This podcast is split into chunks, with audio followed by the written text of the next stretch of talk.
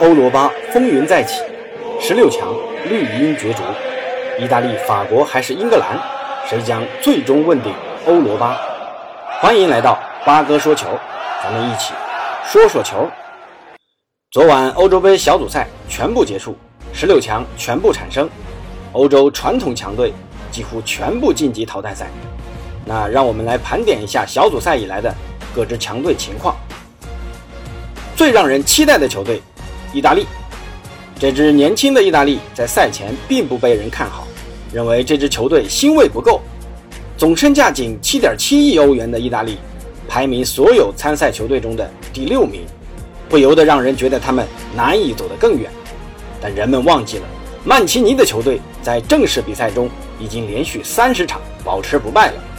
开幕式中，意大利轻装上阵，在主场罗马奥林匹克球场。三比零完胜土耳其，因莫比莱和因西涅的进球，让曼奇尼在赛后激动地表示：“呃，我认为球队踢得非常不错，我们加快了传球速率，呃，让球员有更多空档和机会传球，这是起决定性的作用的。我们今天踢了一场精彩的比赛，良好的开端非常重要。这个结果让我们球迷们和所有意大利人都感到满意。”我们希望能够有更多这样的夜晚。小组赛第二轮，洛卡特里神兵天降，梅开二度，帮助意大利三比零战胜瑞士，提前出线。那最后一轮替补出战的意大利一比零战胜了十人威尔士，三战进七球，一球未失。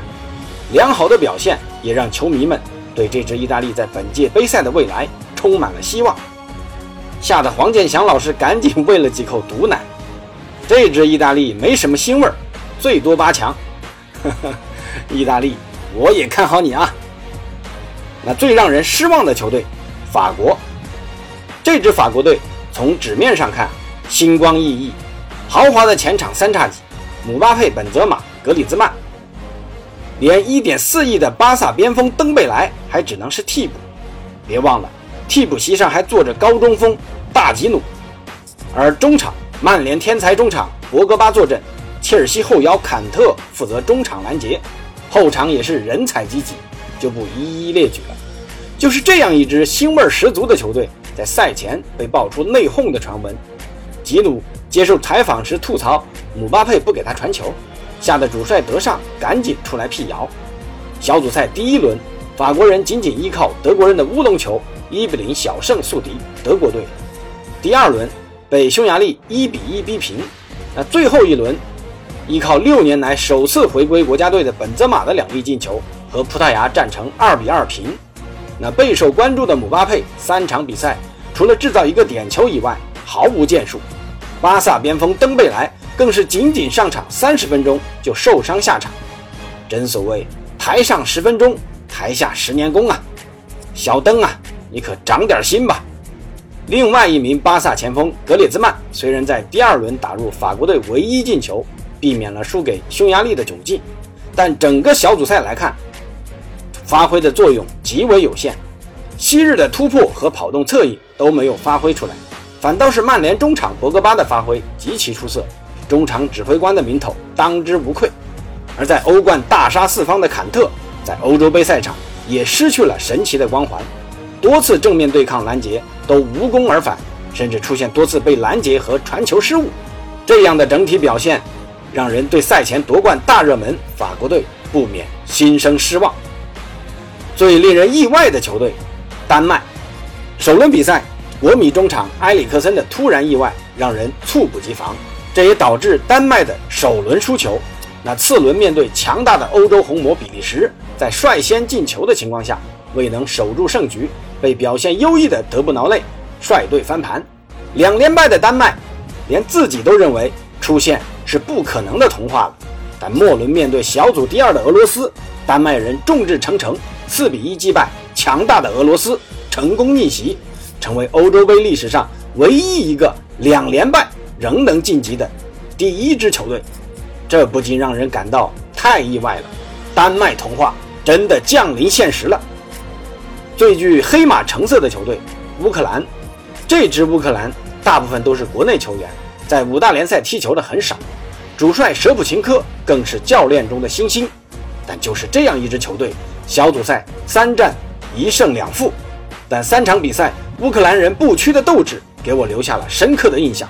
面对强大的荷兰，荷兰人两球领先，乌克兰人连追两球，虽然最后被绝杀，但让人看到了这支乌克兰不同以往的坚韧。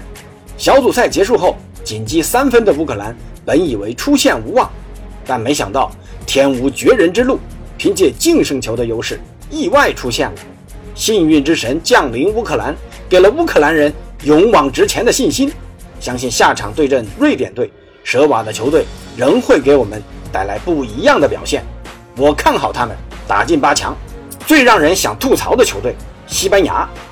西班牙主帅恩里克这次仅仅招了二十四名球员，而且一名皇马球员都没招，这还是史上首次没有皇马球员的西班牙队。拉莫斯伤愈复出，恩里克宁可空着也不喊上拉莫斯，着实让人看不懂。当然，前两场比赛也印证了人们的猜想，前场三叉戟的把握机会的能力一如既往的让人担心，仅仅依靠莫拉塔的一次捡漏打进一球，空有百分之八十八的平均控球率，却始终转化不了进球，让人看得昏昏欲睡，不免让人想狠狠地吐槽一番。所幸。第三场，布斯克茨的回归，那并非一根筋的恩里克果断变阵，末轮五比零战胜斯洛伐克，回击了外界对他的批评。但不管怎样，锋线绵软无力，却始终找不到进球靴的西班牙，还是想还是让人忍不住的想吐槽。那最让人感到困惑的球队，英格兰，传统的英格兰奉行高举高打的长传冲吊，但这届英格兰在主帅索斯盖特的率领下。一改过往，打起了传控足球，但多为无聊的后场倒脚和回传。在英超大杀四方的金靴哈里凯恩来到英格兰阵中，仿佛消失了一般。三场比赛无进球无助攻，还多次丢失极佳的进球机会，表现极其低迷，不禁让人想起未招之队中的林皇。但就是这样，英格兰三场小组赛一场未输，小组头名跻身淘汰赛。但淘汰赛面对宿敌德国队，这点也让人感到困惑。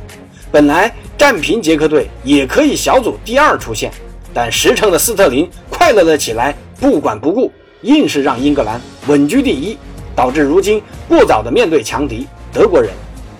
哎呀，真是搞不懂啊！那最让人感到放心的球队，比利时，欧洲红魔三场小组赛全胜，提前出现了。每场比赛总是早早的锁定胜局，而且随着德布劳内、阿扎尔的逐渐康复回回归，给了球迷们更多的信心。特别是丁丁啊，第二轮正是丁丁的一传一射，比利时才能逆转丹麦。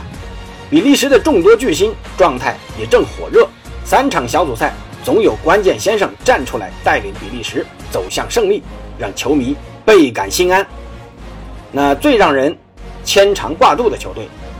德国和葡萄牙，德国队首场小组赛以一粒乌龙球输给法国，在死亡之组稍落下风，一时间很多人都担心德国队无法出线。但第二轮小组赛，德国人四比二大胜葡萄牙，又把球迷的心拉了回来。毕竟最后一轮面对的是小组最弱的匈牙利，但谁能想到匈牙利在最后一场比赛中大部分时间都是处于领先的地位。如果不是八十四分钟格雷茨卡的进球，德国人真的可能会被淘汰。球迷悬着的心终于落下来了。而同小组的葡萄牙也面临过这样的窘境。记得本泽马打进反超的一球后，我反复的在两场比赛之间切来切去，真的担心拥有 C 罗的葡萄牙无法晋级下一轮。那幸亏 C 罗马上还了一记点球追平了。那最后三支球队心有灵犀的二比二战平。默契的携手出现，但我们广大球迷的心情却如同过山车般上下起伏。好了，小组赛的各队评述就先分析到这儿。下面我对小组赛打进的诸多进球中，按照精彩程度和重要程度两个维度评选出小组赛五家球。让我们进入五加球时刻。第五名，小组赛第二轮 B 组，俄罗斯对阵芬兰，上半场补时阶段。米兰丘克突入禁区，和酒吧撞墙式配合，带球至小禁区右侧，右脚一拉换左脚推射，皮球从四名防守球员的封堵中滚进球门，守门员对此也是无能为力。俄罗斯凭借此球一比零最终战胜了芬兰，精彩程度三颗星，重要程度三颗星。那第四名，小组赛第二轮 B 组，比利时对阵丹麦，下半场第七十分钟，卢卡库策动进攻。先是在前场右侧连续晃动，摆脱防守后送出一脚横传，小阿扎尔得球顺势敲给了不远处的哥哥大阿扎尔。此后，皇马球星将球交给了德布劳内，曼联曼城中场在无人盯防的情况下爆射，敲开小舒梅切尔的十指关。水银泻地般的进攻啊，行云流水般的配合，赏心悦目的团队协作，欧洲红魔双星德布劳内、阿扎尔双双替补出战。并合力造就了扭转败局的进球，大师级的表演大概就是这样的吧。那精彩程度四颗星，重要程度三颗星。第三名，小组赛第一轮 D 组，捷克对阵苏格兰。下半场刚开始，第五十四分钟，希克在中场接球后，看到苏格兰守门员位置靠前，直接起脚吊射入网，四十五点五米，这也创造了欧洲杯自一九八零年以来。最远的进球记录，精彩程度五颗星，重要程度三颗星。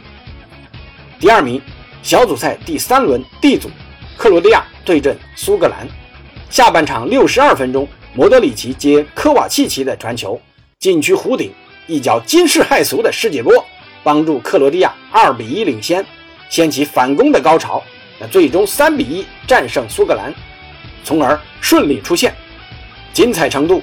五颗星，重要程度四颗星。第一名，小组赛第三轮 F 组，德国对阵匈牙利。下半场在第八十四分钟之前，德国仍然一比二落后。如果本场比赛无法取胜的话，德国将被淘汰。这时，维尔纳的射门被封堵，格雷茨卡外脚背不停球怒射，球进了。德国队死里逃生，惊险晋级。精彩程度五颗星。重要程度五颗星。好了，我是有故事的八哥。今天的五加球，您有什么想法？可以在评论区留言。大家也可以关注一下主播并订阅，也可以关注微信公众号“八哥说个球”，里面有我对欧洲杯开赛以来的评述。谢谢大家。